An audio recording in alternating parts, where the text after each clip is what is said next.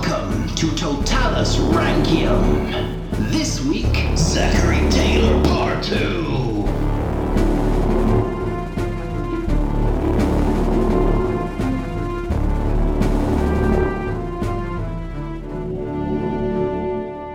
Hello and welcome to American Presidents Totalis Rankium. I am Jamie. And I am Rob, ranking all of the presidents from Washington to Trump. And uh, this is 12.2 Zachary Taylor, Zach Tay. finishing off the Zach Tay. Yeah. Sounds like a type of Greek wine. Pass me the Zach Tay. Yes, it does. Yeah, what type of ooze I? Yeah. Thoughts of him from last time? Had a Uh, couple of weeks. Well, we sort of went through that he's not a politician. Yeah, yeah. He loves to play tricks on people, yes, he did. which is hilarious. Yeah. So I don't know. I don't know how, how his presidency will. It, it's a hard one to predict, isn't it? Because he's so out of the loop. Yeah. Yeah, it's like just plonking someone in the presidency who's had no experience of politics before. It's never a good thing, is it? Ah, I don't know, it could be. Well, it could Um, be. Let's see if it is. Right, let's start. And you ready for this week's introduction? Yes. Black screen, okay? Always the black screen. Always with the black screen. Next week has to Um, be white screen. Start with white, then fade into snow. Okay, that's my challenge. You got to squeeze that in. Yeah. okay, we'll do that. Um, but it's definitely a black screen this uh, this week, and it says January the twenty fourth, eighteen forty eight. Ooh, right. Yeah, you okay with that? Yes, Dave? yes, yeah, I'm happy right, with that. okay. That puts us pretty much at the here and now where we are in the narrative. and just under 100 years before the end of World War II. Yes, that's what everyone was discussing that morning. Yeah, weird. Anyway, fade out of the black to a sort of blurry water scene. Okay. Lot, lots of ripples, lots of green because it's reflecting the greenery around. Right. Yeah. Like a Bob Ross painting. Yeah, why not? Okay. Yeah. Uh, so just pan over the water a bit, pan over, and then then lift up, and there's a man on the edge of the brook that you now realise that we're we're looking at, um, and he's next to a mill. So man, mill, brook. Yeah. Is there trouble up mill? Or... There's no trouble, or at least none that we can see. Okay. Yeah. You can see him from a distance. You can't really see any details. Uh, it's obviously a man, and he's obviously noticed something in the water, sort of looking into it. Maybe, Fish. Maybe he grabs a stick and prods the water a little bit. The fish screams. Or maybe it's a fish you don't know, you see. We're, we're at a distance. Then you see him wading in. Going for just a one shot here. Yeah, okay. Just slowly pan in, but only very slowly. He's still at a distance here. Yeah. Um, he wades into the water and he scoops down and he picks something up. Something that can fit into his hand. And he's looking at it. He's looking a bit confused. Fish. It's not fish. You can tell Okay. that because whatever it is is not alive. Could be dead fish. It's not a dead fish. Okay. Uh, he walks over to a nearby rock and then he bashes whatever it is, it's not a fish, um, in his hand between a rock and another large stone that he picks up. So he's just there, just hammering away. Rock and a at hard place. what- yeah, literally between the rock and the hard place. Whatever it is, he's just whacking it. A nut. a nut. Was he whacking his nut in the brook? I don't don't think so. No. Okay. No. Again, he looks at whatever it is in his hand, and we're getting closer now. We've been panning in slowly, Right. uh, and he, he lets out a sigh. We're close enough to be able to see. Him. yeah. And then he walks back to the mill, where you notice for the first time, because the, the shots panned round slightly, that there's another man there working on the the mill wheel, maybe repairing it slightly. Okay. Yeah, he's quite big and A chiseled. watermill. Yeah, yeah, it's a water. I'm with you. Yeah, yeah. So he's there just working on it, repairs.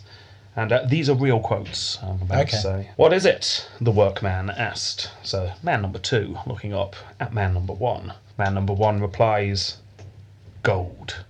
There's a pause. Man number two lets out a huge groan. Oh no, that can't be. There's another pause. I know it to be nothing else. And then both men let out a big sigh. And then the lower third comes up California Gold Rush. Oh. Hey! Yeah, I was just thinking that. Yeah, so there we go. Do you know where they hit the gold? To see whether it was gold, because it was uh, malleable. Yes. Yes, yeah, you see. Have more dents in than pyrite, which is fool's gold. Uh, yeah, um, I wouldn't have known that if I had not QI. looked this up um, Okay. to do this. but yeah, uh, this man is a man named James Marshall. He was building the mill. It wasn't actually owned by him, but he'd been commissioned to build it. Uh, James Marshall recounted this tale afterwards, and if it's true, he um, he had a lot of foresight.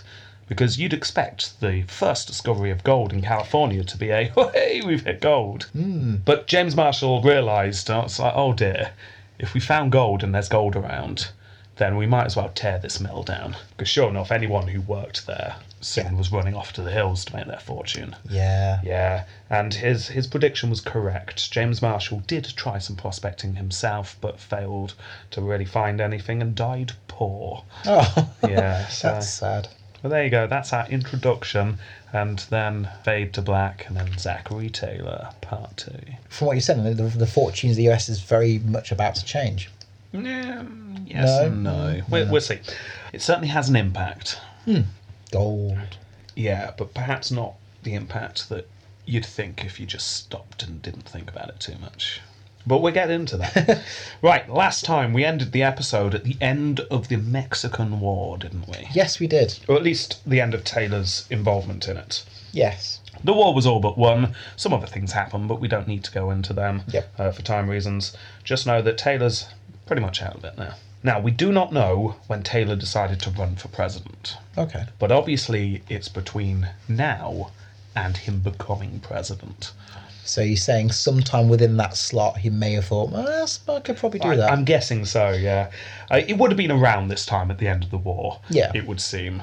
Uh, there's some suggestion that he was persuaded by others rather than it being his decision or Yeah. his, his idea to begin with. There's one story of when a friend proposed the idea to the 64 year old general, he replied, and I quote here, Stop your nonsense and drink your whiskey. Sounds fantastic advice. yes, it does. I want a T-shirt that says "Stop your nonsense and drink your whiskey." I think this is a brilliant quote. I think it's my favourite presidential quote yet. that is brilliant. We can all learn a lot from that. Very practical as well. Yeah, it is. Anyway, in 1847, he wrote, and I quote again Under no circumstances have I any aspirations for the office, and nor do I have the vanity to consider myself qualified for the station. Right, that quote aged poorly, didn't it? yeah, but the point being, uh, towards the end of the war, he was saying, no, no, no, no, it's not for me. Don't want to do it. However, things seemed to change within the year. We know that by the end of the war, Taylor was sick and tired of Polk. you remember, Polk was always doing Taylor down. He did not like the Star General. He was far too Whiggish in Polk's mind. So, yeah, Taylor was frustrated with the way he'd been treated by the president, and perhaps this had a hand into why he decided to run Yeah. to stick it to Polk and the ilk. More likely, however, it's he was simply just worn down by the sheer number of Whig politicians that wanted him to run. The Whigs had had a hard time of it recently, hadn't they? Yes, they had. Yeah, so in fact, quick party recap here, so we can We're really, gone. really fully understand the misery of the Whigs. yeah. because they, they've never not had a hard time. As we've seen, they came about after the era of good feelings, the period of one party lasting about an afternoon, and then the original Republicans started to split, as Yeah. we've covered. You got those following Van Buren and Andrew Jackson, who became the Democrats. Yep. And then you got those that opposed them, who, over time, although not quite as quickly, became the Whigs, Hmm. mainly led by Henry Clay. Yeah. Soon to be President Clay. as he introduced himself regularly. yes. Now, in this time, the Democrats stood, and this is oversimplification here, I know, but just to give you a sense. So, the Democrats in this time stood for small government, strong president. Right. They distrusted government. They thought that government would lead to tyranny. Therefore, they wanted a strong president in place to control this vast government that had risen. And they wanted state based control, didn't they? Yes, they were more uh, keen for states' rights to be considered above national rights. Yeah. Definitely. Yeah, they obviously they wanted the strong president as long as it was one of their Yeah, yeah. presidents. Yeah. yeah, that only works if it's Yeah, yeah. a Democrat president. They also felt the tariffs that were in place that we've talked about quite a bit before. Um, the Democrats largely thought that this was a tax on the poor to help the rich. yeah, poor s- farmers in the south propping up rich business owners in the north. They also pushed for expansion, and the Democrats largely popular in rural communities. The Whigs, on the other hand, believed that Congress was superior to the executive office. So Congress ruled, the president simply administered. They're there to like do the filings and They're like the chair yeah, I to mean oversee the meetings. yeah, rather someone's got to organise this stuff. Yeah. But Congress is ruling, and then the president's just sorting the stuff out. You can see why you'd think that as well, because that's more democratic in a way, because you've got more than one person making the decisions. And it's also quite clearly how the Constitution was written at the start. Yeah, Well, yeah. at least in my opinion, the way I take it. Um, Yeah. Obviously, you can argue against that, but yeah, I the Whigs really felt that Congress should have a larger role than they had at this Yeah. time. They feared that the Democrat style of government would lead to a, a type of monarchy with too much power in the hands of one person. Yeah. They believed in industry, banks, education, railways, etc., seeing these things as the way to modernise and improve the country. The Democrats saw successes expanding the country on a map, whereas the Whigs were more successes expanding the country through technology, not physically on a map, but by improving what we've got. Social, economic, Yes, exactly. technological, yeah. Yeah, so again, different philosophies of what indicated growth in a country. That makes more sense because, I mean, you could argue if, if all the states do their own things, have their own laws, have their own ideas, states will get left behind because they may not have the money to fund certain pro- things that other states can. yeah. And at that point, when, when does a country not become a country? It's like when they're not they're not a united states that are in America. Well, that's Those it. be- I mean, we're so firmly entrenched with what America has become that it's very easy to lose sight of United States really were a united group of independent states to begin with. mini countries. Yeah. in their own And right, they're- yeah. yeah, they were s- states that had a common cause, and Yeah. it slowly changes and fluctuates over time. But yeah, all this debate's going on between the two two Hmm, parties. So that's just a quick recap of where the, the parties are standing Yeah, at yeah. this time in history, because as we know, the, the parties change a lot Mm-hmm. in philosophy over time, as we've already seen, and we're definitely going to see in the future. So that's where the, the parties are standing. Um, support, by the way, for the Whigs mainly came from cities and market towns. Yeah. Slavery, both parties had a complex opinion on it. Let's put it that way. Yeah. As we're going to see in the next few episodes. But just know that there are people for and against slavery in both parties at this Yeah, point. It's not a party divide. No. No, you've got. Moral divide. yeah. The slavery issue is definitely mainly split north and south, but Yeah. you've definitely got northern Democrats and southern Whigs. yeah. So yeah, it's it's more complex than just a north south and party divide. Anyway, back to the misfortune of the Whigs, which is how we started this. So a quick recap on the Whigs. While the Democrats had Jackson and then Van Buren and then Polk, the only Whig president that we have had so far is William Harrison, and he died in a month. Ooh. Yeah, Their track record's not the best, you could argue. it's not great. And then if you remember, the vice president, Tyler, took over. And technically, he was supposed to be a Whig, but Oh, he was yeah. so not a Whig, they Yeah. chucked him out the party. Yeah. yeah. Interestingly, he is often listed as a Whig in lists, No. uh, but I didn't on his card. I've listed him as no party because I don't think he deserves to be called I guess uh, a Whig. officially, officially he was, but he actually wasn't. He got chucked out the party. Well, at that point he wasn't anymore, but Yeah, so I'm, I'm going at the end of his presidency, Fair not enough. the start. I think where you end up is more important from where you begin, myself. Oh, it's a deep one, that, that is, is a isn't deal. it? I'm, I'm not even going to open that kind of worms. Okay, right. Yeah, so we've had Harrison, is my point, for a month, and then Tyler just wasn't a Whig. And that's it. That's all the Whigs have ever achieved. Many in the party were starting to despair at their own mo- misfortune. yeah. But right now, at the end of the Mexican War, things were finally starting to look good. The most popular man in the entire country, General Taylor, was said to have Whig leanings. Ooh. As we saw last time, he wasn't overtly political, but he had started to say a couple of things. So, yeah, so some Whigs were getting quite excited by this. He could be seen as the Whigs' very own Andrew Jackson. You can see the comparison. Yeah, or at least another Harrison. Hopefully, this one won't die within a month. Fingers crossed. Yeah, he was a war hero, and he's got Whig leanings, we can definitely run with him. People will vote for him. This is this is great. This will work. Do you think he's dragged then to be president because of his party's desperation? Well, we'll see as we go through. um, many in the party therefore pushed for Taylor to consider running for the job. However, Taylor was not only being eyed up by the Whigs, he had a fair few Southern Democrats looking at him as well, including Calhoun and his followers. Ooh, okay. Yeah. Taylor was, after all, a southern slave owner, so they thought, oh, he'll look after our interests. It soon became clear to many that if Taylor went for it, there's a very good chance he's going to win, so whoever can snap him up, it's, uh, it's going to look good for that party. That's true. Come on, Whigs. Now, Feel sorry for you. there were a couple of other names floating around both parties at this time. Don't forget, Polk had remained true to his word and was stepping down after one term. Yes. Yeah, so both parties were seeking a candidate. Henry Clay for the Whigs was, as ever, an option. Uh, but he's really getting on by this point, and um, I think he just gets nominated to feel sorry for him. So, oh, go on, put him in again. it honestly must have got to that point where people were starting to look a bit embarrassed and shuffling around and coughing slightly when he mentioned running for president again. I am going to run for president again. Oh. Oh no, Clay. It didn't work the last 58 times, did it? Clay?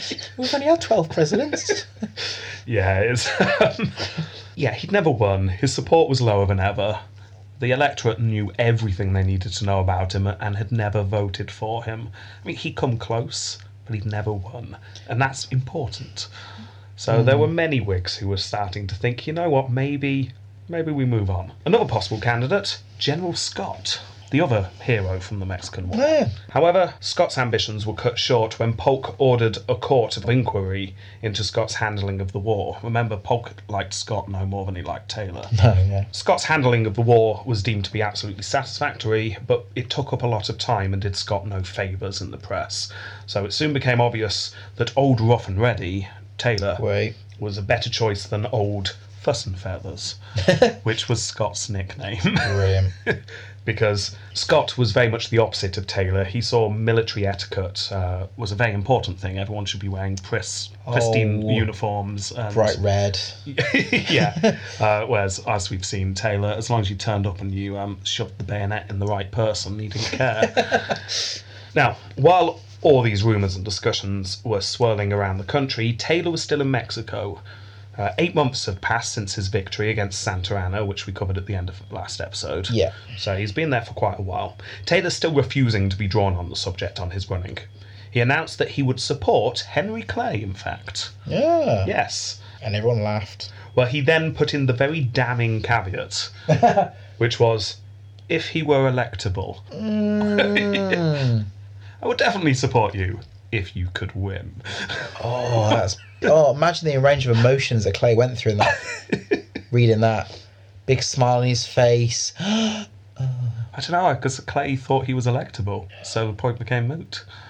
In his mind, maybe. Good point, yeah. Who knows? However, things changed somewhat when Taylor finally headed home after the war. Getting back to the United States, he realised just how popular he'd become. Yeah, in New Orleans, there was a, a festival atmosphere to greet him. Mardi Gras. Girls in the street throwing flowers in front of him, that kind of stuff. Nice. Yeah, um, medals being presented, That's good. lots of slaps on the back. It's the old CV. Yeah. He didn't stay in New Orleans for long. He moved on to Baton Rouge, which, as we mentioned last time, is where his plantation is and where his family live now. Also a great cake. Uh, yeah, okay. It's a red Battenberg. Oh, is it? Baton Rouge. That's Yeah. a complete lie. Oh, you're just making Sorry, it up, yeah. aren't you? Sorry. I totally believed you. Sorry. I don't know about cake. Oh, cake's lovely. It's very close to New Orleans. That's about Yeah. all I know about Baton Rouge. So, Makes sense with the uh, the French influence, uh, Cajun influence in yes, yeah, yeah. A lot of French names around here. New Orleans, Yeah. New Aurelian. Yes. high Oh yeah, high five. Didn't even mention that. Of course they were all high fiving. New Orleans Yeah. is named after a Roman emperor. Yeah. A, a very good Roman emperor, in fact. Oh, one of the best. If not the Oh, yeah, not top scorer anymore though. no. No. Loser. anyway, getting distracted. Um, Taylor arrives home at his plantations, has a look around. How do you think he's feeling? Brilliant. Let's settle down. Yeah, he's quite happy. He was. Okay. Yeah, everything had been looked after rather well. Which is odd. Every time you hear of this, usually they get back to their plantation and go, "This is a mess," and they have to sort it out. But Yeah. apparently, everything was ticking along fine. Do you think I went around like, let's just count on my property. I've got like, 1, 2, 3, 4, 5, 6, 9, 10, 11, 364 trees and 1, 2, 3, 4, 5, 622 slaves. Yeah. Oh, Yeah, probably. Ooh, we've grown a few. That's good. Yes, uh, we had children born. Wonderful! More labour. Put them in the fields, Farquan. Farquan's his servant. Okay. He's French descent. Fair enough. So yeah, that's what he did when he got home. And like you say, he did indeed settle down slightly. However, the election was getting ever closer. Some people were starting to get a little bit nervous. First of all, Peggy, Taylor's wife. Ah, Yeah, she made it very clear that she had no desire to see her husband president. such a big, horrible house. Why- Who'd want to live in that? Oh, yeah, it's like he just got home. Do we really need to go to Washington, D.C.? I mean, we've never been there. I don't want to live in a swamp. it's good point. yeah, it's um yeah, he, she didn't want it to happen. She wanted retirement. That's what she wanted to settle down. And not only was his wife nervous about the prospects of uh, Taylor's presidency, but many in the Whig party were starting to get cold feet. Because of his ambition or because they just thought, oh no, wrong choice? Well, once bitten, twice shy. What? There were many who were worried that Taylor would turn out to be like Tyler. and Not just Ah. because they're similar names. It went Easy deeper to than mix that. up, I've heard. Yes. Well, Tyler was a Wigan name, um, but as we've discussed, completely different philosophies got chucked out of the party. So the Whigs now wanted written assurances. if if the war hero Taylor is chosen as a candidate, would he run on a Whig manifesto? And once elected, would he actually follow our ideals? That's a fair thing to demand of a candidate. Because it's all very well and good saying yes, we can get this man elected, but will he actually be a Whig? Fair question. and he's being really cagey about whether he's a Whig or not. Because he's not yet openly said, I even want to run for president. So people are starting to get a bit, bit worried. Eventually, those high up in the Whig Party decided to put it bluntly to Taylor put it in writing that you're a Whig for the world to see, or we will start looking elsewhere. So they sent a man named Bliss to Baton Rouge. He's been one of his like um, life coaches, isn't he? Just imagine him turning up at his house with like a poncho, heating crystals in hand. a lava lamp. Oh yeah, sandals. Well, maybe you got the wrong uh, image of Bliss. Bliss actually already worked for Taylor um, in the army, uh, but he was also connected with the Whigs. This is why he Okay. was a good choice. Good friend of the family, as you will soon see. Oh, Okay. But keep that image of him if you want, because Oh, I that's quite what like I've got. it. So, Hi Taylor. Let's just check your chi. well, he was he was sent to Baton Rouge to pin down the general. Let's get this letter written. Yeah. Turned out, however, that a trio of local Whigs had already got to Taylor first, because when Bliss arrived, he found that Taylor had already agreed to do exactly this. He'd written a letter to a friend. That was sort of incidental. The letter was to be published publicly, but Yeah. you don't want to just publish a statement. Far better if it's a, a letter that you happen to write to someone that's been published. Just happens to get published in the yeah, newspaper. exactly. Yeah. Niceties. It just seemed less forceful this way. Yeah. Yeah. P.S. I have terrible bowel problem. yes. And that problem you were discussing with me last letter, I wouldn't, I wouldn't have popped them myself. Let them shrivel up. but after he got through that bit, it's, uh, if I remember correctly, I've not got it in my notes. I think it's it's about a forty-seven page letter. This it's Oh, not really? short, so it wouldn't surprise me if it started with that. Step one: apply lemon juice to the arrow. Yes. Lots of home remedies, but eventually, page 36, he writes I am a Whig, but not an ultra Whig. If I were elected, I would not be mere president of a party. I would endeavour to act independently of party domination and should feel bound to administer the government untrammelled by party schemes. That'd make the Whigs a bit nervous, wouldn't they? Well, Bliss and the others decided this was good enough. I mean, they Uh-huh. had nothing before, and they now had the clear statement I am a Whig. Says which- it right there. Yeah, in black and W white. H I G. He is a Whig. And yes, he had also made it very clear he'd be no one's puppet, but that was also always going to be the case. Taylor's not going to come into Washington and be pushed around. And Taylor wants to make that clear. But yes, he's a Whig, just not an ultra Whig. No. I'm not not a hardline faction of Yeah. the Whigs. I'm a moderate Whig. A wiggerel. A Whig roll, yeah, as they were known. So, the Whig convention was then held. Taylor didn't actually want the Whig convention to take place. Uh, he felt that downplaying his Whiggishness would actually help him gain votes from traditionally non Whig voters. Whereas if, if they made a big song and dance about him being nominated by the Whigs, that might ruin that slightly. Yeah, that's a fair point. However, Taylor's not the Whig Party. The Whig Party went, no, we're having our convention. Been looking forward to it all year. We haven't had one in years. We've already ordered the catering and everything. Yeah. And Clay will be there. yes. So Taylor, as per usual for the time, did not attend the convention, but it did go ahead. Taylor won the first round of voting, 111 votes to Clay's 98. Oh, Scott close got, though. Yeah, yeah. Scott got 43, and uh, 22 votes went to another man named Webster, who we don't need to worry about. And that's all I need to say, really. There's no interesting story to this nomination like we've had before in the past. The next round of votes, Taylor gained more votes, and then the next round, he gained more until eventually he won. So, Good. Yeah, there you go. Exciting, thrilling race. Yeah, well, there is some tension at the end. Usually, once there was a clear winner, they had one more round, and then everyone would vote for the clear winner, just so you could then say, he is our unanimous choice. Everyone voted for him to be the nominate, I nominee. get it, but that's just ceremonial. Yeah, yeah, yeah. Didn't happen this time. Oh, Oh no, there was a group of Northern Whigs who refused to vote for Taylor, even when he had obviously won. not chuffing wrong for that block. want my Clay. Oh no, they wouldn't want Clay either. No, one Webster. He's going to write a dictionary full of words we can use. Well, the problem with Taylor, as with Clay, they were both slave owners. And these were hardliners in the Whig faction who would say no to slavery under any condition. In the north, we pick our own fruit. Hey up, Yeah. get over your sen. Pick your own cotton, you mumpty. For those non English listeners, that is an English Northern accent, just in case you're confused Yeah. what, what on earth's going on. Jamie's had a stroke.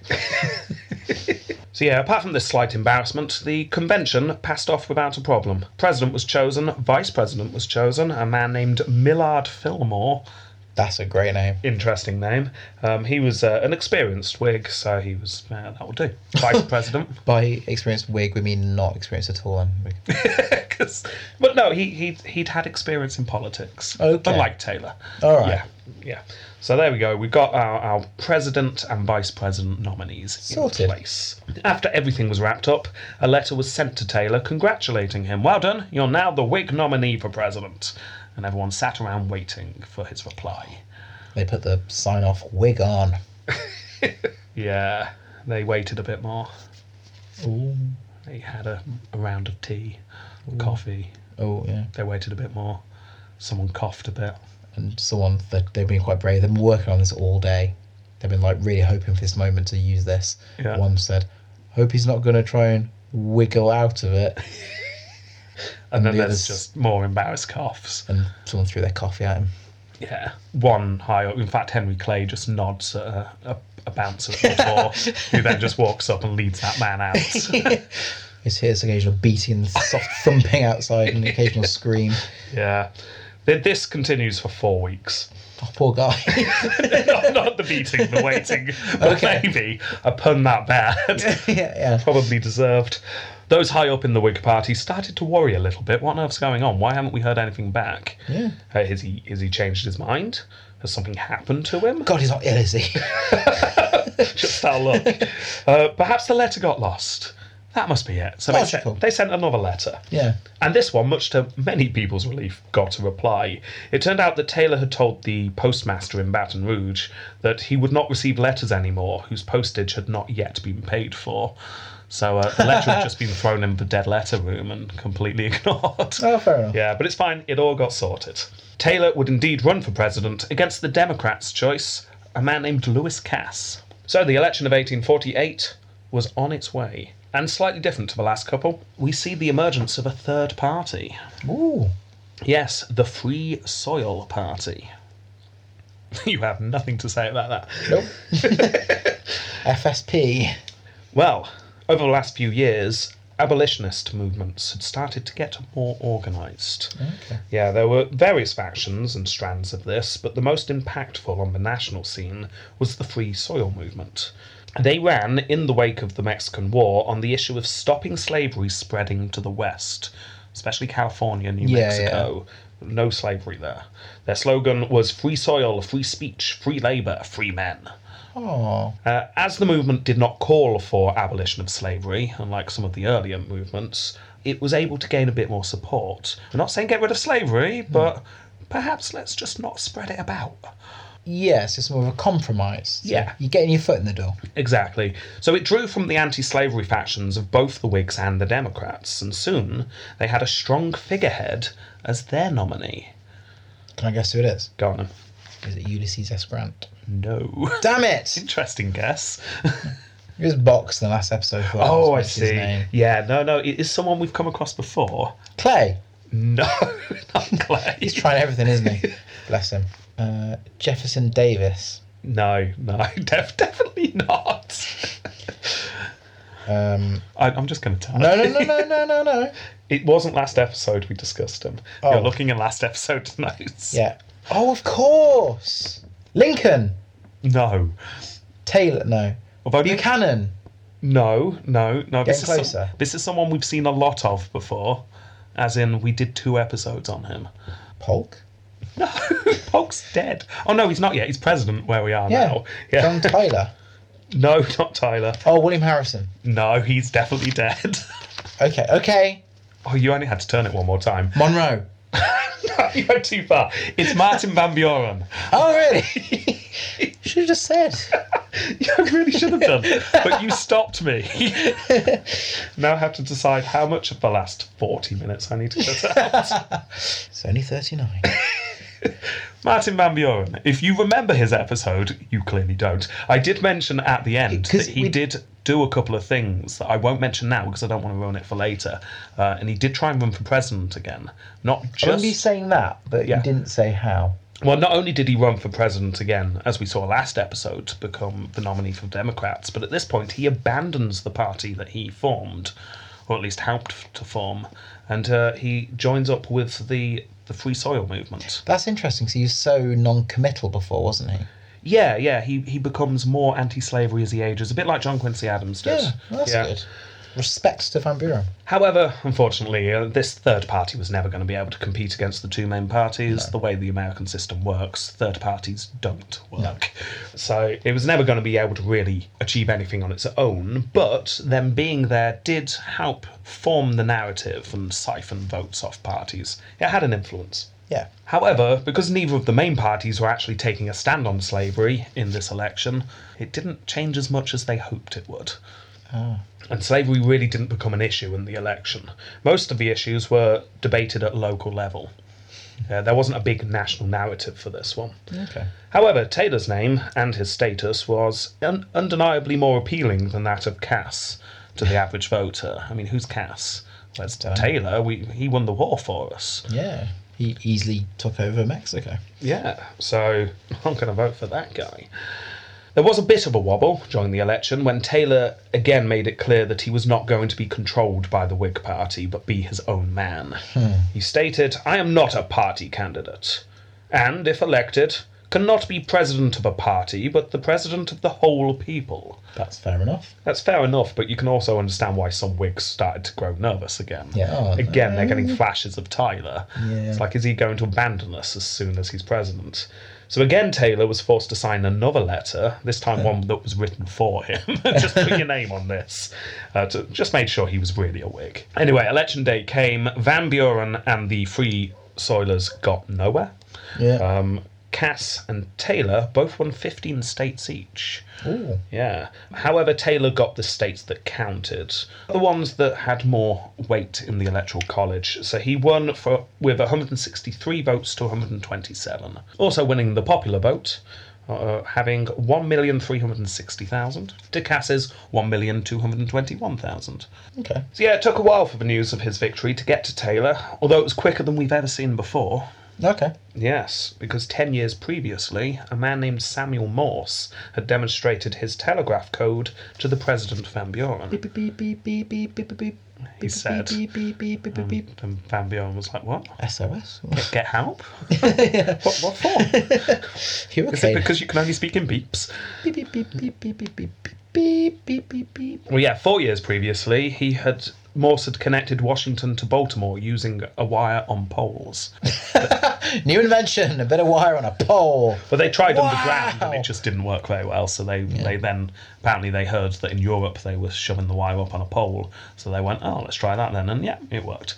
I guess interference, or the charge would- would dissipate. So I don't know. Also, if, if something happens to the wire, it's just a pain, isn't it? Whereas if it's up on a That is pole, you can true. Mm. just take it down and yeah. That's true.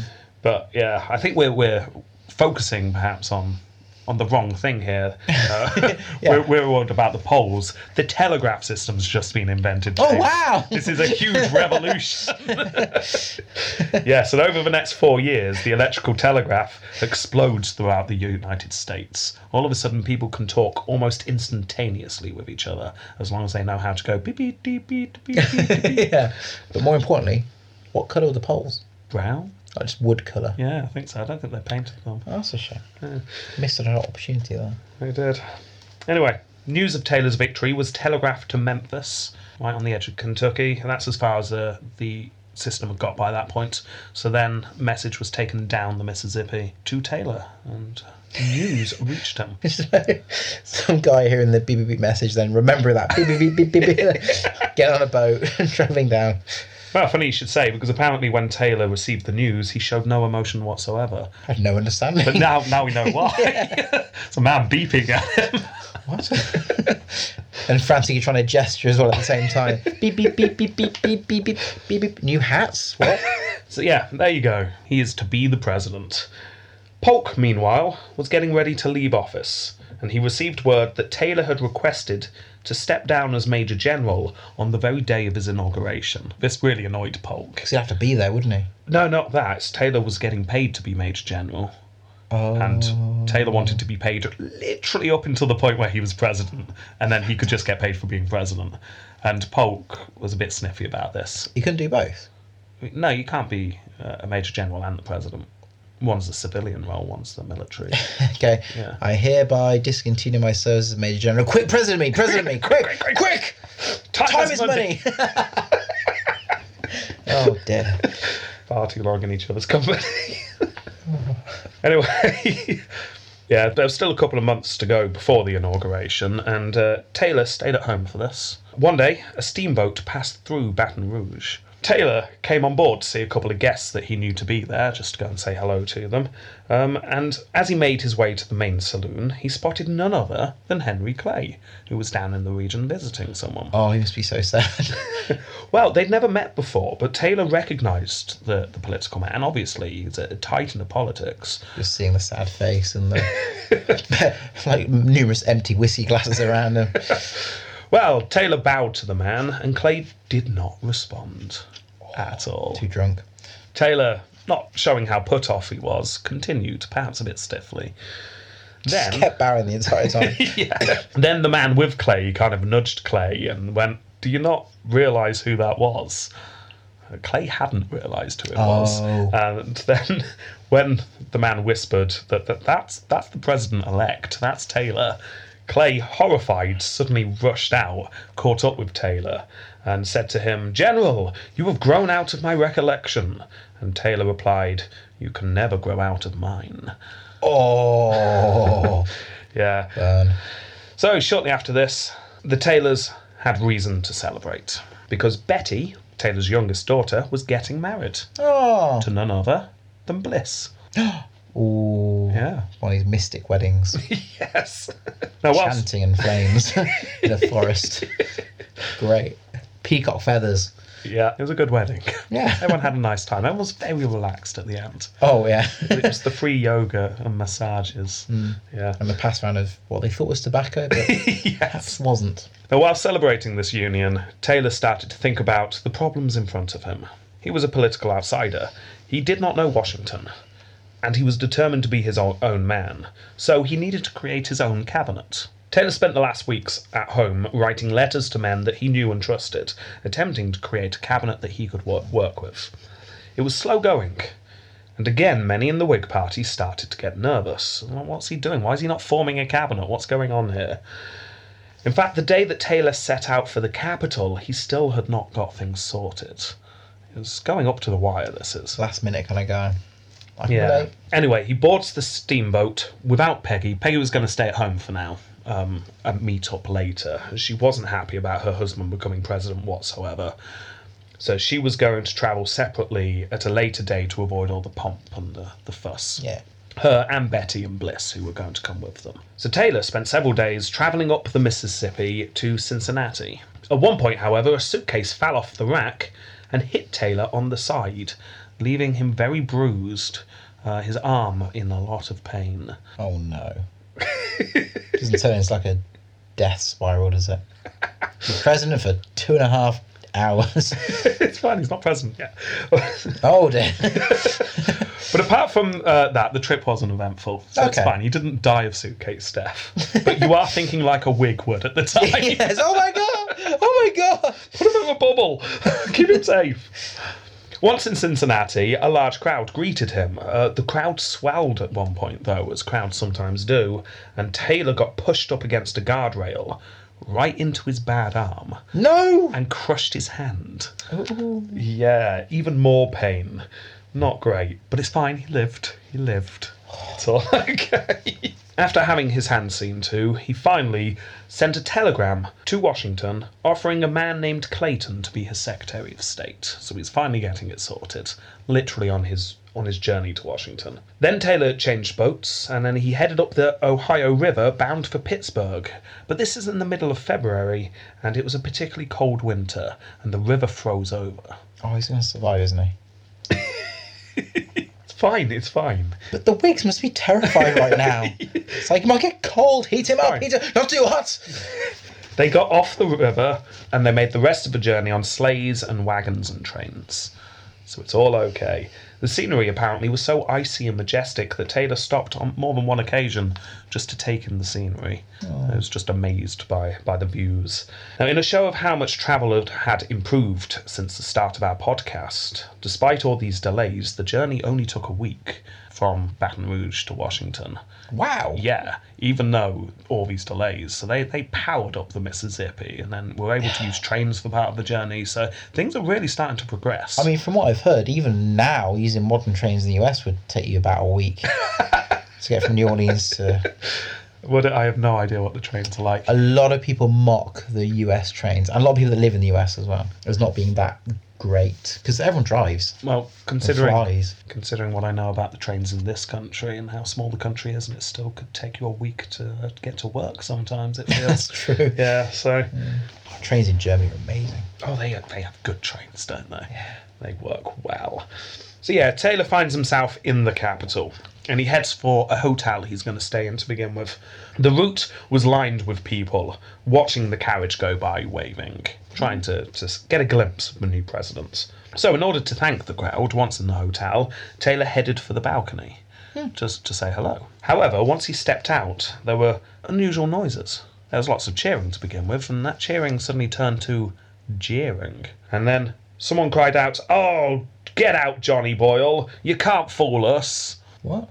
Yeah, everyone was a little bit confused until it was quickly established that the crowd thought that a clerk in the Navy Department called John Boyle, who happened to look remarkably similar to Taylor, um, they thought he had stepped out onto the balcony. And they didn't want to see him, they wanted to see the new president. That's funny. Yeah, so, It really is me. yeah, honestly, I'm dressed a bit shabbily, I'll admit that, but It's the way I roll. I always have. Yeah, but it goes to show, uh, the same as Ta uh, Clay not recognising him. yeah. Uh, the public didn't recognise him. Taylor was a name. He wasn't a known quantity. it's true. Anyway, the mistake was soon spotted. The jeers turned back to cheers. Everyone had a nice time. Once done there, he headed to the White House to meet Polk. The two had a formal and brief meeting, neither under any illusions on how they felt about each other. Although they did have a formal dinner the next day, and apparently it was all very courteous. Overly courteous. Yes. Pass the salt, please. Clink. Clink. I give a toast to you and your long, successful presidency. I hope, Polk, that your retirement lasts a long time. You deserve it. Yeah, Taylor then spent his time finishing off his cabinet, which uh, was not widely seen as a great one. One newspaper reported that it was the weakest in 20 years. Uh, some were expecting Henry Clay to get a position, possibly Henry Clay. Uh, but, but no, no luck. oh, Finally, the day arrived for Taylor to be sworn in. Polk wrote in his diary General Taylor is, I have no doubt, a well meaning old man. He is, however, uneducated, exceedingly ignorant of public affairs, and, I should judge, of very ordinary capacity. wow. Meow. Yeah, oh, yeah. Put those claws away, Polk. You female dog.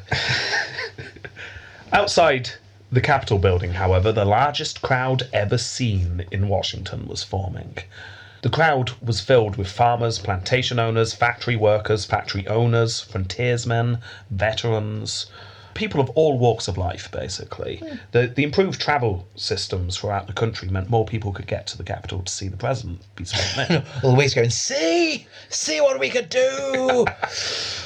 So yeah, um, lots of people had heard of Taylor. Everyone wanted to turn up and have a look. And sure enough, Taylor appeared, removing his hat from time to time to acknowledge the fact that people were cheering him. So he's just stood there, lifting his hat, saying hello, waving. It's all very nice. Weird. Taylor began his speech. Perhaps, having learnt from what happened to Harrison, he kept it short and sweet. Looked at the clouds, okay. Perhaps it was the other wigs. Keep it short, okay? And if a- anyone spots rain, someone someone rugby tackle him and drag him inside with a hot water gently, bottle. very Yes. gently. Gently, gently rugby tackle. Inside, hot toddy immediately. yeah, no more than 20 words. We're keeping this one safe. Yeah, just over a thousand words apparently. Oh, okay. Yeah, uh, ni- one of the shortest in history, but not the shortest. Thank you. Hey. Unsurprisingly, Polk, who had sat close enough to actually hear the speech, unlike almost everyone else, said that it was poorly delivered. of course you do. yeah, uh, but that did not matter. The people cheered anyway. It looked good. Yeah. Taylor then headed to the White House to start his presidency, just as the snow was coming down. The He's, oh my god, oh my god. Quick, get him inside! A ball was then thrown. the Whigs panicked. None of that rowdy behaviour here. Yeah, no, a, a different type of ball, a, a party ball, was Okay. thrown. Celebrations had Taylor's daughter, uh, the newlywed Betty Bliss, acted as hostess. Peggy had arrived in the capital by this point, but she was too unwell to attend officially. No. Uh, unofficially, uh, she just didn't want anything to Yeah. do with this, and she spent most of her time in Washington upstairs in the White House, uh, not getting involved. Oh. Anyway, once all the celebration was over, Taylor finally got down to running the country. Soon after, the shocking news of Polk's death hit the capital. What? Yeah. Which I'm sure Taylor remained stony faced and didn't let a small grin appear on his face No. at all. Beep beep beep beep beep beep beep beep beep beep beep beep beep you say. Big shock, funeral was had. Um, but this wasn't the only shocking death at this time, because 81 year old Dolly Madison had just died, as in James Madison's. Oh yes. Leaving a hole in Washington society. In the last decade, she'd become the matron of the social scene in the capital, uh, and she was going to be sorely missed by, by most people. Now, this is debatable, but it is said, although it's not written down anywhere, um, like primary source, that Taylor spoke at her funeral and described her as America's First Lady. And this is where we get the term First Lady from. really? Yeah. So it was Dolly Madison was the first First Lady, although obviously it's retroactively been applied to Martha Washington Yeah. and any president's wife. Oh, that's interesting. Yeah. Because I, I'd never wondered about that. I never considered why they were called the first lady. I just thought because yeah. Oh, that's interesting. Well, to begin with, it was just that she was the first lady because she was the matron of the political scene. Um, Yeah. but it then it just got morphed into wife of president. Oh. Uh, yeah. So there you go. Uh, during this time, Taylor was often found to be taking walks in the city and greeting people. Um, he was very much a, a people's man. However, when news reached the capital of a cholera epidemic heading towards them, Taylor decided to go on tour. Well, the Whigs decided he should go on tour. yes, go, flee, flee for your life. Put him in the carriage, go now! Now, to be fair, uh, perhaps this was not actually running away from the epidemic because Peggy stayed behind um, and this was scheduled, but it could have been seen as him getting ahead of the illness. That's how you'd spin it, wouldn't you? if you Yeah. were his enemy. Yeah. Anyway, the plan was to take in the major cities in the north and go up to Boston eventually. So it's an area of this country Taylor's not really ever been to before. Because he's from the West. He's from the west and he's gone down to the south and into Texas, but uh, up north, no.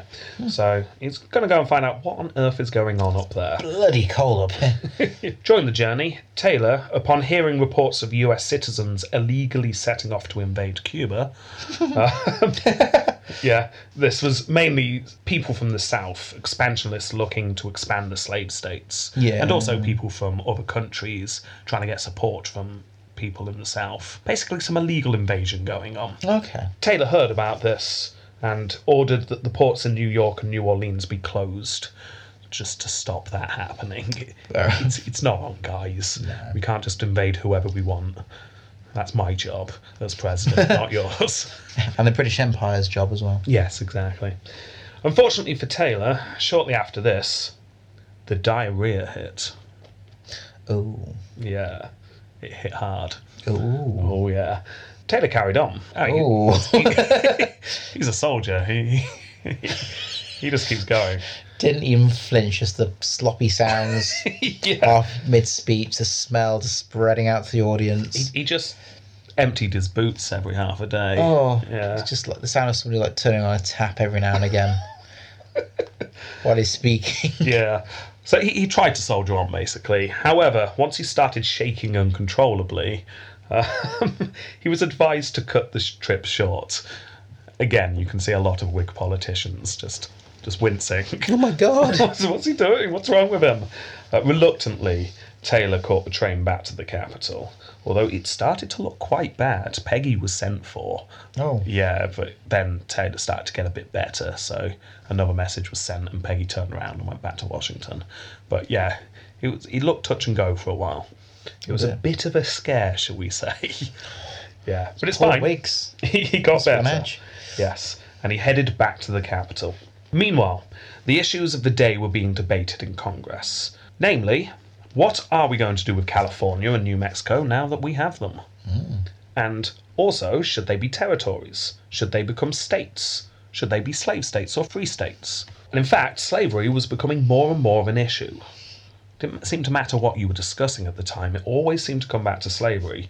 The South were pushing for a new Fugitive Slave Act, that would mean that it became the duty of all citizens to report a fugitive slave. Really? Yeah, now this effectively made every person in the country complicit in the slave trade. That's bad. Yeah, so even those that lived in free states who opposed slavery, this if this act went through, it would then become their legal duty to report fugitive slaves. As you can imagine, there were some people unhappy about this. Wouldn't get through, surely. We'll see. Now, the first issue that Taylor had to deal with was California, although obviously all this overlaps, but we're trying to, we're, Yeah. I'll separate it out slightly. So it was whilst Taylor was still in Baton Rouge, in fact, that word came through of the discovery of gold, linking back to the start. So that happened. The territory was currently under military rule, but just as Marshall predicted, immediately once he first discovered the gold, the discovery of this gold changed everything. The population of California would soon explode as the gold rush started, and the area soon needed a real government. By the time Taylor was president, he made his views clear. California should become a state immediately. However, he also believed that it was up to Congress to decide this, um, so he did little to interfere with the proceedings. He let his views be known, but that was about it. However, as ever, the slavery issue kept halting the proceedings. Now, the people of California, which was already numerous enough to actually enter the US as a state, the population just overnight exploded. so they became a bit restless. They want a government, and Congress is still taking its time. So they took matters into their own hands in California and they simply started up a state government. Yes. Fair enough. Like, well, we're just we're star, and whenever you're ready to give us the okay, it'll all be here, and we'll, we'll just be able to continue. I'd appreciate that as a as a boss. Ah, that's very handy. thank you. Yeah, it's, Just keep it ticking over, and we'll decide yes or no. yeah, it's proactive. So once this was done, um, this somewhat illegal state government in California held a convention, and it was unanimously decided that they should enter the union as a free state. Ooh. Yes, none of the frontiersmen who had set off to find their fortune wanted to be priced out of a job by incoming slaves. Yeah, Yeah, so it's like we don't want slavery here. that's a good point. However, if they hoped this would help speed up the official recognition, uh, they were they were hugely mistaken, Yeah. because obviously by denouncing slavery, the pro-slavery factions in Congress were now dead set against California being admitted. Calhoun, in fact, announced that California could only be considered if it was a slave state. So the stalemate continued, and California was left to its own devices for a while. The biggest problem for Taylor was actually the New Mexico territory. Now, now that that had been taken away from Mexico, many in Texas simply assumed that the region belonged to them. Ah, Yeah, after all, Texas had disputed the area with Mexico before they joined the Union. So when Texas was an independent republic, they claimed the land of New Mexico. they've got this independent mentality, haven't they? Yes. Still, it's- Yeah. Well, Texas then joined the Union, as we saw. Then the United States had gained the land. And Texas went, thank you very much, United States, we'll have that. Hmm. Uh, However, in reality, this new region was under military rule, just like California, just Yeah. after the war. Uh, and the generals were under the command of the federal government. They weren't about to hand it over to Texas. No. Those that lived in the region of New Mexico, particularly in the city of Santa Fe, were not happy at all with the idea of Texas taking over. Yes, they were part of the US now, not Mexico. Great, that's fine. Uh, but we've kind of been fighting the Texans for quite some time now. Yeah. We don't want them to rule us. And not only that, and this is important, the territory has been under Mexican law. That means New Mexico, no slavery. And if you now give us to the Texans, they will introduce slavery. And we don't want slavery here. Again, the local population, just like in California, did not want to see themselves priced out of the job market. yeah. So I get, yeah, I mean, with slavery, obviously it's morally terrible. Yeah. But it also just stopped the amount of work you can have. It Yeah. limits population size in lots of ways. I, I'd love to say most objection to slavery was because people realised how morally reprehensible it was, but no, it was just economics. O- Obviously, you got some who also Yeah. realised it was awful, but for your average Joe, it was just a case of I need work. And if slavery comes here, I won't have work. Anyway, those in New Mexico petitioned the government to be included into the US as a separate territory. Please don't give us Texas. Fortunately for them, Taylor came down firmly on the New Mexico side. In fact, he even urged them to go straight for statehood, skip the whole territory bit, just become a free state. yeah. But again, Taylor hands off. He let his yeah. Yeah. it was Congress that had to do this, and that was Taylor's belief. As you can imagine, Texas not happy. The new governor secured permission from the state legislature to use force to claim the land. Really? Oh, yeah. Bloody hell. However, this was a poor bluff. I, Texas had failed to get the region by force from the Mexican government. Now, if that's not possible, they were hardly going to stand a chance against the United States government. So Texas didn't have the power to use force, but it was it was a show. Wow. Still, a group of Texan congressmen and their supporters met the president one day and threatened that Texas would leave the Union if they were not given this land. And also, on top, if the proposed fugitive slave law did not go through. Like, yes, we wanted to join the United States, but we want it under these conditions. Taylor looked across the desk at them and said, and I quote, if it becomes necessary, he began, I'll take command of the army myself, and if you are taken in rebellion against the Union, I'll hang you with less reluctance than I hang deserters and spies in Mexico. Nice. Very nice. I imagine there was an awkward silence after that. Okay. Is, is that a no? and the servant coming from the side just to break up the silence. Uh, a piece of lemon cheesecake, anybody? Yeah.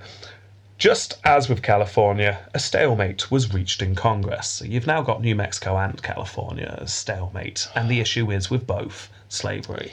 I hope this situation doesn't get worse than the US. I hope so too. Yeah. Now, there was a, another land dispute going on at this time, slightly less big than the others, but still fairly major, and that is Deseret, or Utah as it became known. Utah. Yes, because not long before this, a group of Latter day Saints, or Mormons, had fled persecution in the East and um, set off for an area of Mexico with next to no population. They could live how they wanted to live. Yeah. Land of the free, bit of Mexico no one's using. Apart from the Mexican. Next to a big lake, it's quite salty there. Salt Lake City. Yes, exactly. Ah. Um, however, by the time they arrived and kind of set up, they looked around and realised, oh, this isn't Mexico anymore. This is now America. The war's o- over. And uh, this land's now been given to the United States. Ah. We're still in America. Damn. Let's continue south. oh, no. well, they sent requests to be recognised. It's like they're far enough away from the East. It's a big country. They can live their life there. So they sent a request. Yet again, however, this gets held up in Congress. Slightly less to do with slavery, more to do with prejudice against Mormons uh, of the time. Yeah. But of course, if they're having that land officially recognised, Yeah. will it be a slave state? Will it be a free state? State? Who gets to decide? Again, the question of slavery dominating everything. Now, by the eight, early 1850s, it was becoming clear that this debate around slavery was halting pretty much everything. It's almost a shut down government. Yeah. So, I argue stops at the present. Quite possibly. Now, the political landscape is complex, as I mentioned at the start. You've got Southern and Northern Whigs, and you've got Southern and Northern Democrats, and they all have different views. To highlight the complexity here, there is uh, evidence of a Southern Democrat from a slave state that wanted California to be free because he had relatives, and one of those relatives was lined up to be a congressman for the new California. Wow, okay. Yeah, there was also a Northern Whig who was quite sympathetic to slavery because his business was kind of tied up into the slave trade slightly. So he wasn't too fussed about slavery. Tobacco business?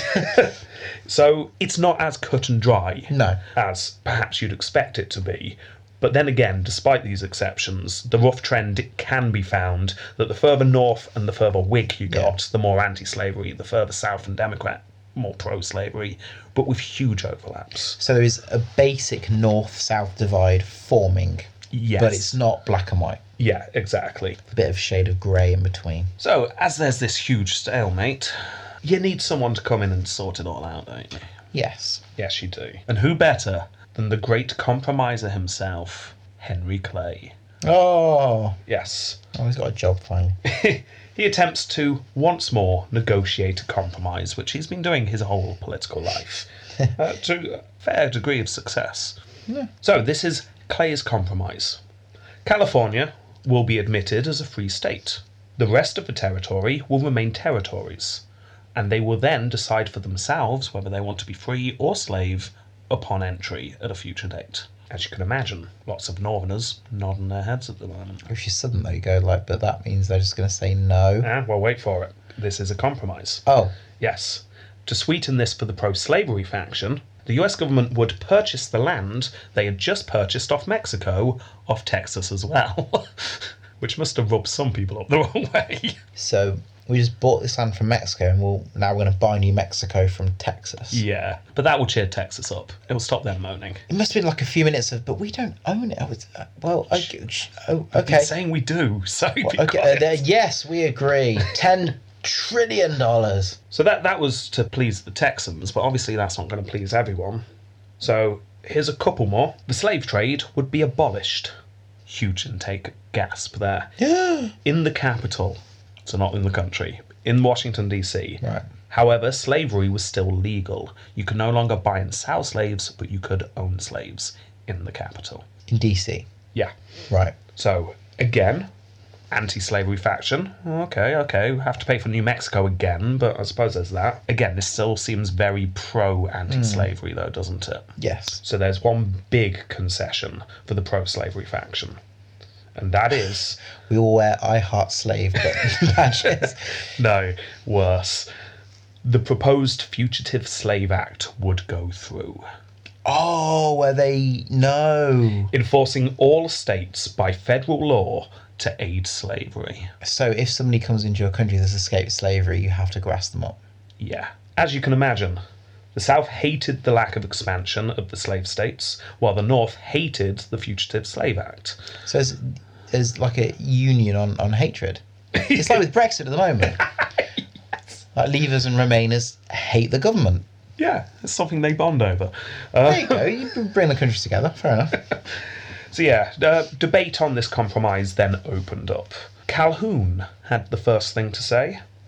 Just slit a rabbit's throat and walked out. that Oh. was it. Not far off. Um,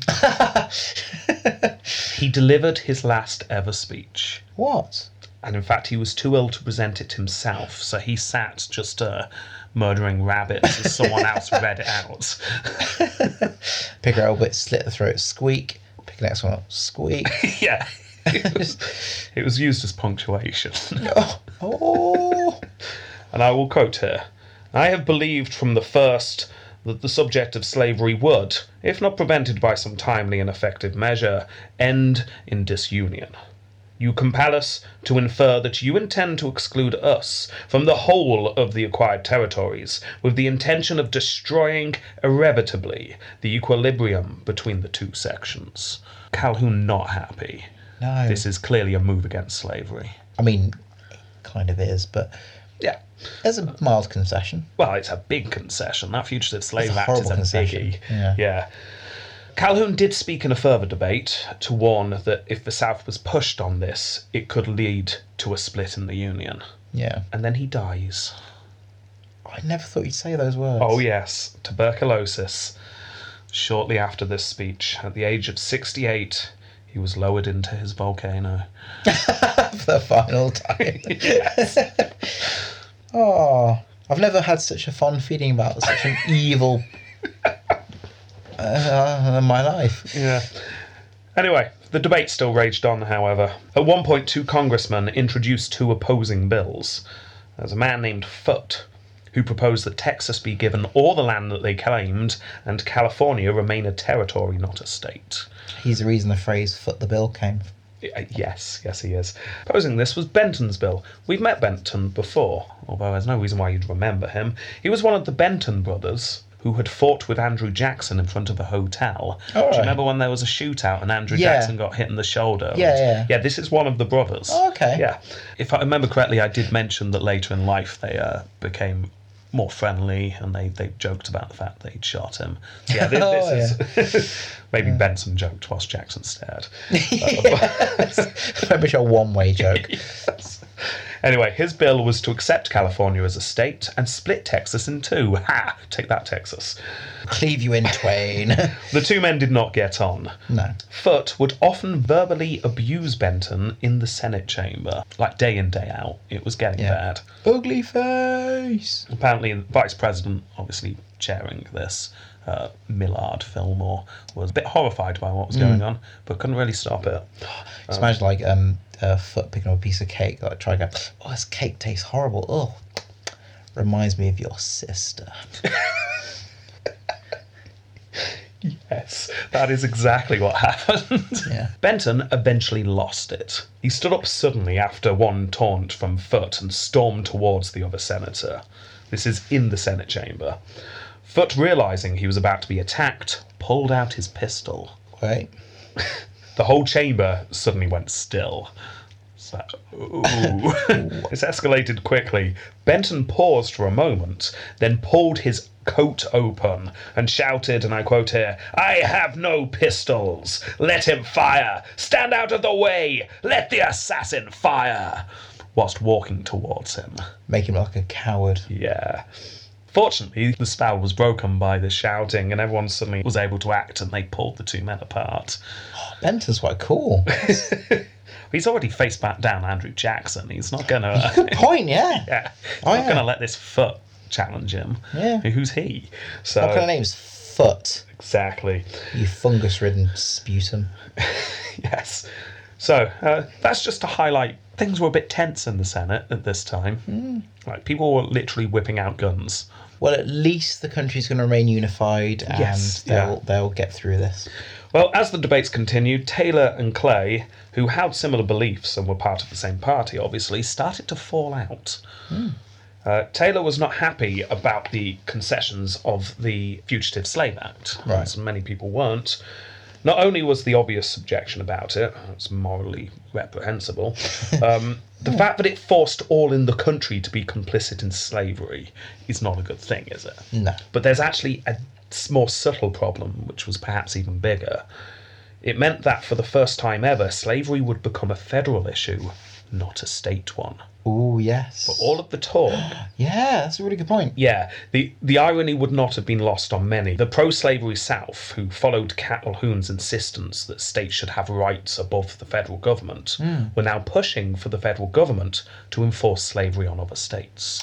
So, Oh. yeah, it just made it very clear that the whole states' rights thing was just a front. They just wanted to keep slavery so they could keep making money.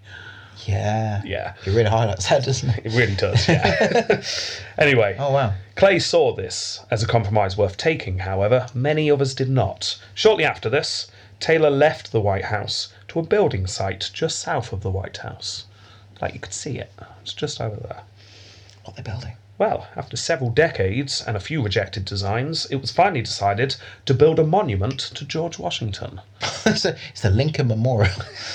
A lot of really effective forward planning going on in Washington at the time. yeah. Oh, is this the big towery thing? Yeah, the big obelisk. Oh wow. Yeah. Yeah, the plan was to build the world's tallest building. Oh. an obelisk that would stand over 500 feet. Dolly Madison, when she was still alive, was helped by Louisa Adams, remember John Quincy Adams' wife, Mm-hmm. and Eliza Hamilton, Alexander Hamilton's wife. Yes, she's still alive. Look. Yeah. Goodness me. yeah, she's she's getting on now, but she's still alive. Um, so those three had led the charge to raise funds for George Washington's memorial. Do you know you can walk up this staircase inside? Yeah, yeah, yeah. I didn't. It's it's big. It's big. Yeah, 'cause I, I watched. Um, I can't remember what it was. I think it's they do talk about cleaning it. I remember on YouTube how they clean it. Um, it's way bigger than you'd expect.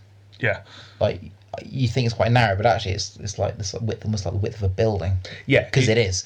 It is, and it was eventually once it was built. It takes a long time to build, as we will see. Funds um, get lost, and it's It's just still being built now. well, it- it's just half an obelisk for like decades. Was and, it? Yeah, um, it takes a long time, but it does eventually get built. And when it is built, it's the tallest building in the world Oh, wow. for a few years until the Eiffel Tower takes over. Oh wow. Yeah. Anyway, they obviously don't know all that because that's No. the future. Yeah. All they know right now is that there's a building site and one of the cornerstones was being put down, so they were going to have a celebration. Way. Taylor sat and listened to none, none other than Foote, in fact, give a speech on the importance of unity, which apparently Taylor kind of gave a snarky remark to, about. It's like, you're talking about unity. yeah. After this, Taylor went for a walk and he ate lots of cherries and apples and lots of ice cold milk, which is nice. Straight from the cow. Yeah. yeah. Frozen cows. Then he got back to the White House and he, he complained of his stomach upset. No. Said all the Whigs. No. Quick. Get the antacids. Get the antacids. a doctor was called for. This appeared to be similar to what he'd suffered a year previously. So With the diarrhea. Yeah, yeah, it's like that's coming back. They were unable to find exactly what the problem was. However, he was in a bad way. This isn't looking good. But not, not to worry, he's not the only one because the Secretary of State was also ill with the same thing, as was Bliss, who was uh, taking it very well. It's all that fruit. Yeah. Fortunately, however, you'll be very relieved to hear he starts to recover. Well, the wig was just like, oh, thank goodness. But then he suddenly gets a lot worse. I quote, No. I should not be surprised if this were to terminate in my death. No. He was absolutely right. No! He died later that night. No! His last words being, I regret nothing, but I am sorry that I am about to leave my friends. Oh. And there you go, he's dead. Still in office. In office, he's, o- Bloody hell! he's only been president for 18 mon- months. really? Yes. Oh, God. All the Whigs just t- tear at their hair. Lots of them shouting at each other, Who's the vice president? Who's the vice president? I mean, it's horrible to be laughing at somebody's death, but at the same time, it's hilarious. That's so funny. That's such a terrible party. oh, Should we wait? oh, I think we're gonna have to, because I'll keep laughing. Statesmanship! You're right there. But yeah, I'm fine. Just keep talking. I'll, I'll drop out of it. Okay, well, he wasn't president for very long, was he? so he didn't really contribute much. And also, he was brand new to politics, so Yeah, yes. it's not like we can use his previous experience. no. Um, so there's not much to say in this round, but I did save a couple of little bits just so we have Oh, go something on. to say. Thank yeah. needed So, it. one thing I've not mentioned is the Clayton Bulwer Treaty. Recently, talk had began about the possibility of a canal cutting through the continent. Oh, has this become the um, Panama? Eventually, but Yes. way down the line. Yeah, it's like way, way down the line. Yeah, um, Central America got really Right, quite yeah. thin in places, they noticed after Mm. looking at a map, It'd be easier to carry things from one side of the country to the other without having to go "Oh, all. all the way round. Well, yeah, exactly. Uh, they've just found gold in California, for instance, so it might be an idea if we can get over there a bit quicker. Yeah, so people started talking about the possibility of building a canal that cut through America. Of course, whoever managed to do this would make a lot of money. Now, Britain and the US were, by this point, the two dominating naval, naval powers in the area. Yes. uh, and the two largest trading centres pretty much in the world. Yeah. America's done well, it's catching up quickly. So it looked very likely that it would be one of them that managed this first. However, obviously, it's not as easy as just building a canal, which is a huge task in itself, but there are slight problems that neither country owned the land in Central America. Oh, by the way. now, obviously, this has never stopped either Britain or recently America in the past. No. Uh, so there's some wranglings. We won't go into the ins and outs of all the negotiations between the US, Britain, and Nicaragua. But as you can imagine, the US and Britain either took land or tried to trick their opponents to try and come out on top here. Uh, Britain doing its usual, well, we'll just take this bit, shall we? So you can't belt through there. Eventually, however, a deal was signed between Britain and the US where it said neither Britain or the US would ever obtain or maintain for itself any exclusive control over said s- ship canal, that neither would ever occupy, fortify, or colonize Nicaragua, Costa Rica, or any part of Central America. These are big statements. Those are big statements. Yeah. And it takes another like 80 years for it to be completed, doesn't it? Well, uh, with both Britain and the US assured that the other side weren't going to rush into this, Yeah. Hmm. and it being a massive project, uh, both sides just kind of called it a bit. It's like, okay, we, we want one, but it's hard. But what we want more than a canal is for you not to have a canal. so if we both Yeah. agree not to build the canal, that will do for now. And in the future, maybe we'll get round to building one. Yeah. Yeah. That's a really interesting story. So it'd be interesting when you get to it. Yeah, it's about 50 years in the future for Pana- Panama Canal starts to be. Yeah, it starts, but it Yeah. Oh, took like numerous yeah, yeah, attempts and yellow Yeah. fever and death and yes, we will eventually get to it, like Yeah. you say. Um, but yeah, so this is the very, very start of the Panama Canal here. been through it. It's very, very nice. Oh, of course you have, yeah. yeah. So there's that. That was one thing that happened Yep. during his presidency. That's interesting. He also put a stop to those illegal invasions of Cuba. Um, these were led by men wanting to claim new land and to be supported by the American South.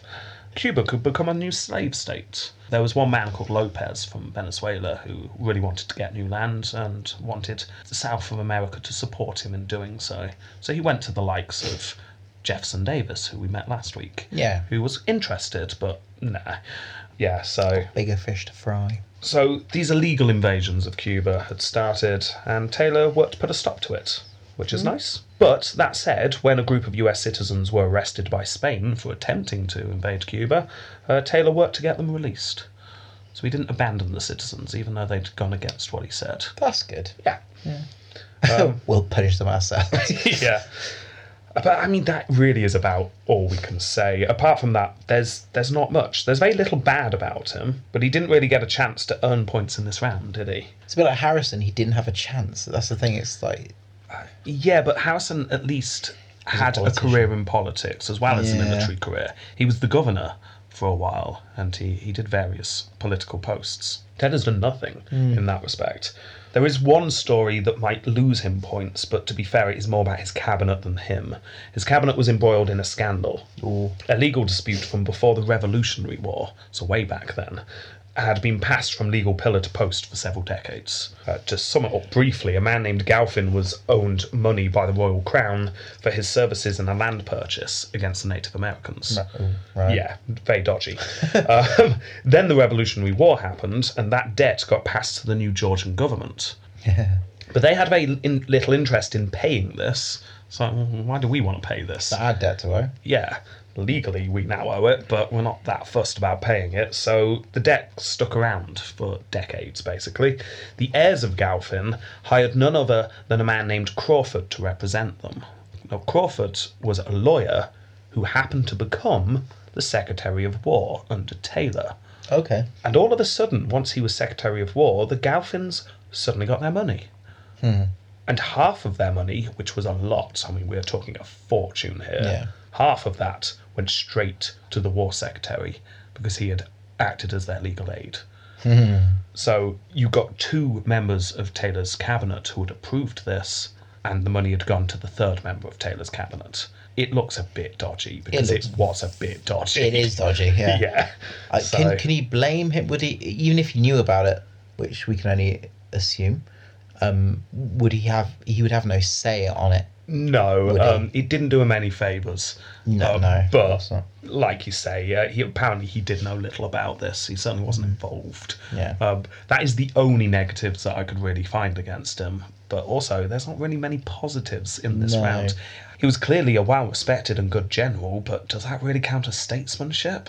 I'm not really sure it does. He laid the ground rules for uh, something that will affect the future, but we can't. I don't think we can give too much praise for No. that. We could we could praise it for foresightedness in Yeah, terms of maybe. it may turn into something we don't know yet. He wasn't awful, so I'm not going to go into the ones or the twos. No, Um, but he also capitulated to the the, the slavery thingy. yeah. which is a biggie. And I that compromise, and, and I get stop being stalemate. You sort of have to give way a bit, but that's a neat horrible thing Don't to. forget, the compromise hasn't actually finished yet. Maybe Oh, he that's suddenly true. dies. Everything I've mentioned today point. is still up in the air. Oh, that's a good point. Yeah. Yeah, that's a good point. Okay. um, I'm I'm gonna go three. I don't think he can get more points for I this. was thinking three. yeah, It, it's not awful. He's not making the world a worse place, but he doesn't really do much. Okay, six. Disgrace Gate. He was a slave owner. The last president to have slaves in the White House. Really? Mm. Oh wow, that's interesting. Yeah, um, in his short time as president, he was buying plantations as well as slaves. He did little to help end slavery, but in his defense, out of the slave owning presidents, he was one of the better ones. At least he actively fought against the spread of slavery, um, which is more than quite a few of the others. But That's true, but I wouldn't. I, I don't think you can celebrate that. Oh no, my point is he shouldn't be given as high marks as Jefferson, who No. was overtly racist and loved slavery. Yeah. So he certainly to score points for it, but he's more in the mould of of a Washington. And that's about it. I mean he liked to embarrass his subordinates by dressing up. Can we give him a point for that? I don't think so. that's funny. His life seemed That's a character relatively quirk. squeaky clean. Yeah, pretty much. He seemed pretty proper in the slave thing. Um, but I mean, at the time, that wouldn't be unusual. He was a bit rough and rich ready around the edges, but That's not disgraceful, though, is it? no, no, people loved him for it. Oh, the funny story there where we met that um, is that the Navy guy. He's having a meeting and he dressed in his Yes. puff vest gear. That was funny. Yeah, so. Um, Um, that's zero, I would say. oh no, you're forgetting the slavery. Oh, sorry. yeah. Automatic three then for that. Yeah, yeah, I'm going to do that as well. A baseline three for the slavery, which wipes out all his statesmanship. He's down to zero. Silver Screen. Might be able to do a bit better here, or will he? So let's think. We've got his childhood, moving west just after he was born. Remember the scary old woman who had no hair who used to scare the children? yeah. Yeah, you can make a scene out of that. That That'd be might great. be yeah. nice. Could be an episode. Yeah, uh, he he joins the army Yep. um, after his dad. The war stories. Uh, then there's a lot of illness and a lot of death in New Yeah. Orleans. Remember the hands poking out of the swamp? On the toilet roll legs. Um, Yeah, exactly. Uh, then he goes home. He meets Peggy. Romance whilst he's Mm-hmm. on leave. That that will will make for some good good TV. Yeah. Uh, the Fort Knox fight. Not the Fort Knox. I checked. And I, not the gold bullion place. no, I certainly alluded to it at the end of the last episode by editing in a no to your footnote. I noticed that. I didn't notice that. Yeah. Um, but yeah, I did check. It is not the same Fort Knox, um, although they are relative, they're quite close to each other. But yeah, Hmm. different one. Anyway, the Fort Knox fight uh, where he was um, putting out the fires, Yeah. literally. That that's quite quite good. I think a lot of dramatic deaths in his family as well. Daughters. Yes, you've got all the daughters um, dying. heartbreak. Yeah, heartbreak there. The war in 1812, which Mm-hmm. he does fairly well in. The fighting, the Black Hawk War. Um, he, he also got he meets future presidents. He meets Jefferson Davis. He meets UC S. Grant. That'll be a big moment. Yeah, yeah. Goes down to Florida, Seminole Yeah. War. I mean, Yeah. You've got lots of. If you want to make a war film or a war Band band of of brothers, Brothers. yeah. If you want to do that, you've got some nice, Yeah. nice backdrops. You've got fighting in a swamp. Yes. You've got fighting up a mountain. Um, you've got fighting on on the plains. Mexican River. You've got fighting in the desert. You've got fighting in lots of different things. yeah. Yeah, so you've got you've got all that going for it, and then there's the election. He becomes president and he dies. Uh, the journey there, maybe. I think you, I think although it wouldn't directly be related to him, like the the fighting and the in the battle and the intrigue between slavery, the build up, like the tension during that before the Civil War would be quite interesting. Yes. Very tense. Who's a young politician at this time who you could frame all that round? Abe. Exactly. Yeah. You'd put it in his film. But, you- but in his version, you'd have him in the background, Yeah, yeah. yeah. and you wouldn't mention him. You just have this young upstart going blah blah blah, blah, and then suddenly, oh, what's your name? What's your name, lad? Yeah. My name's Abe Lincoln. And he'd lift his top hat and there's a bunny underneath. oh yeah, yeah, Yeah. That's why he wore it. yeah. Well, yeah. Um, so, um, I, don't know. I mean, Death by Milk and Cherries is a, it's a new one. is a new one, isn't it? It is, yeah. Uh. it almost sounds sexy. Yeah, being slightly flippant there. Apparently, that's not what killed him. He got infected, but we're not sure how. Um, sounds like some sort of disease, like dysentery. Or, oh, it's TB, didn't you say? no, no, this wasn't. Oh, that was TB. Calhoun. I'm thinking. of. Yeah, yeah. Uh, um, it's probably some, s- yeah, some sort of flu, something to do with the- viral something to do with the water not being clean. dysentery. Then, Yeah, it's sounds not- like to me. yeah, something went wrong basically, and he was getting on in years. No, so yeah, Yeah. he's late six, isn't he? Yeah, so I don't know. It's um, I think five, a nice average five for me. I don't know, I might go to six because you've got quite a decent story, but it does get a bit repetitive. It's like fight here, fight here, fight here, fight here, done. Oh, you got all the scenes of him dressed up as an old man. Six, Six each. yeah. Okay, then that is 12. Conversability. Okay. Do you want to see what he looked like? This is his official portrait, Did he have long hair? No. Not not long hair. Just, just not buzz cut. yeah, Well, eighties action army film style. bearing in mind he hated wearing a uniform, I'm sure he was not pleased that this became his official portrait. There he is. He looks like someone. he looks Pleasant like an Taylor. English. He does. He looks like an. Yeah. he looks like an English actor. I forgot his name. Does he? I'm not sure who you mean. He's in like eighties and seventies, like sitcoms and things. He's got a big sloping nose, isn't he? Yeah. Roman nose. Very long and straight nose. That's a man that's seen war. he's probably about twenty in this photograph. but it's interesting because the background's the first time we've seen like outdoor Yeah, that's a good point. desert. It's and that.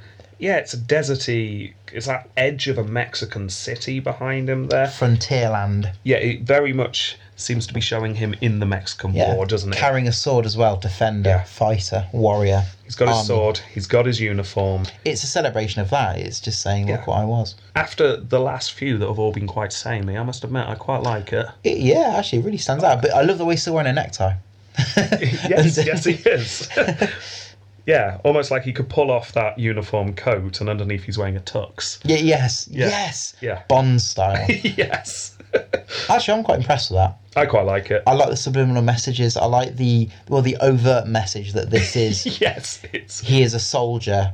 yeah. He has fought. He will defend. He will f- kill you with his sword if Hmm. he thinks you. Because yeah, probably even back then they was they still in a way would have fought with swords as well. They carried swords, wouldn't they?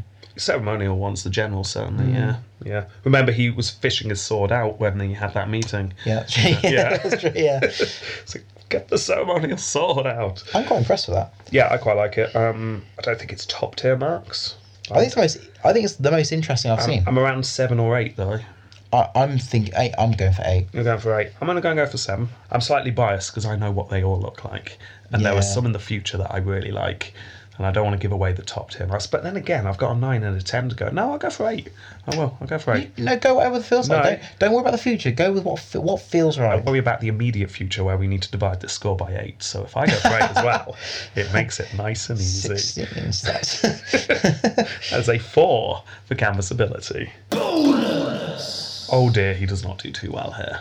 I was going to say. Terms zero. He didn't last a term. Assassination.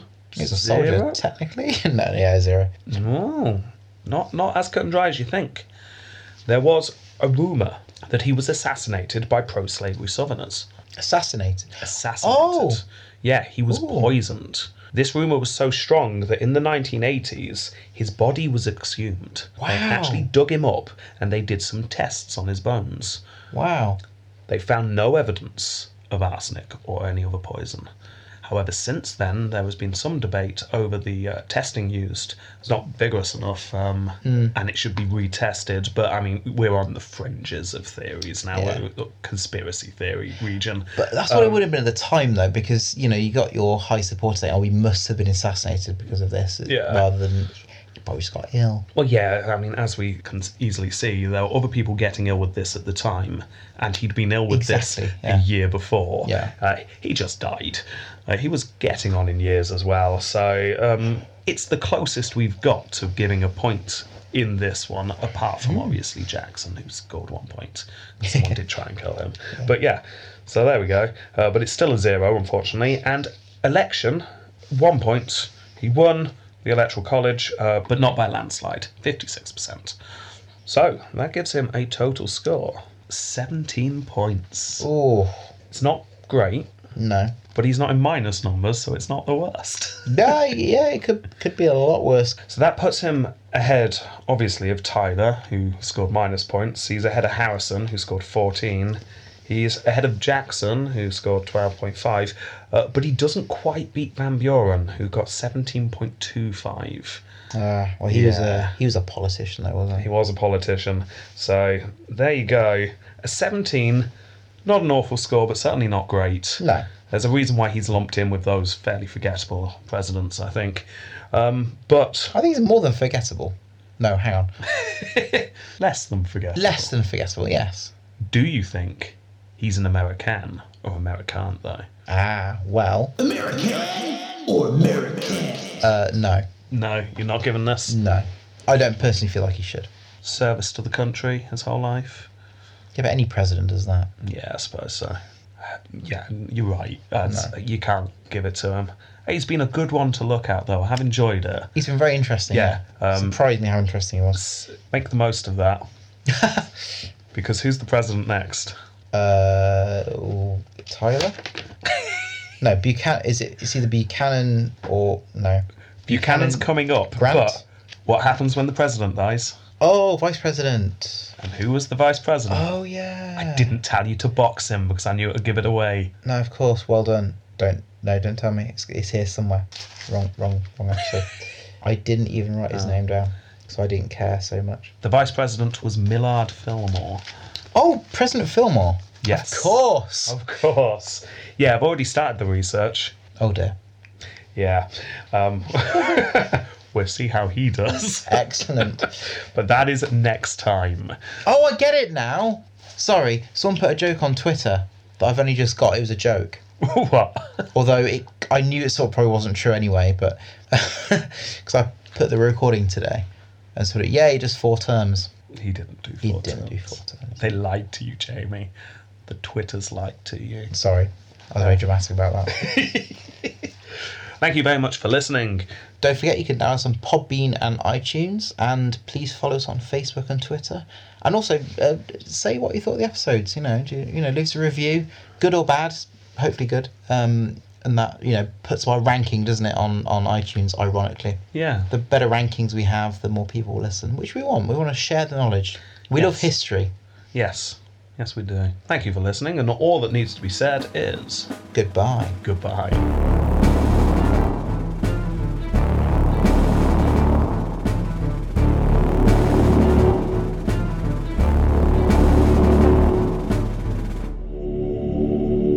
Okay, Gerald, let's sort out this itinerary then. Okay, Philippe, I'm getting ever so nervous. I don't blame you. What, what if he dies? Well, the last one did. I know. He lasted barely a month. Anyway, it's our job to keep the man safe. So, w- what's on the agenda today? Well, today they're laying the keystone for the Washington Monument. Stone. Yes, stone. S- stone's very hard. How close to the stone is he going to get? Oh my god, I hadn't even considered. Um, well, we- we'll put a, a four foot perimeter around the outside. Could we coat the stone with anything? Something Um, soft. Cushions? Cushions. Cushions. I'll get in touch with the mason. He'll he'll round the edges off to make it less less sharp. Wonderful, wonderful. And you know those, those guards you put in front of the fireplace? Oh yeah, yeah, yeah. Put those round as well. Not the spiky ones. No, no, no. Soft ones. Soft. Soft Okay. guards. Soft guards. Yes. So, right. So once he's there, four foot away, rounded corners, Standing on the grass. g- grass, Yes, the, the very soft grass. blades of grass. Oh, oh God, no, no. Um, uh, d- don't worry, it's not, it's not real blades. We'll give him thick shoes today. Oh, okay, as long as you're sure it was, it was a close. Platforms, platforms. Oh, P- platforms, the height, height man. God, No, no, no. Right. Um, slippers, big fluffy slippers with knee pads. with knee pads. We don't want to repeat of last Thursday. What's on the itinerary for the, for the day? Right. So once he's there, he'll. It says here he's going to sit down. Oh my, what on? It doesn't even say who is even writing this up. Splinters. There could be Oh, splinters. metal poisoning, um, cushions, more cushions. Lots of We're, cushions. we're, we're over order on cushions today, right? So he'll sit on a cushion on whatever type of chair it is, and then he's got to listen to a speech by Senator Foote. He's the madman with the gun. Can we cut his his speech down? Okay, let me quickly rewrite something. Um, okay, try this. Hello, George was a top chap. Thanks. That should do. I don't think anyone could get angry at that. Nope, you can't unless you hate George. And no one hates George. Fantastic. Right. Okay. God, I um, love George. So that is walk in the slippers over the blades of grass, sit with the cushion on the nondescript chair, four foot away from the smoothed stone, and listen to the paragraph, sentence, clause. Well, I think after that he could probably go out for his walk. Yes. What do you say? Stick to the usual plan, and it says here cherries and milk. Sounds fine. Lovely. Ah, another job well done.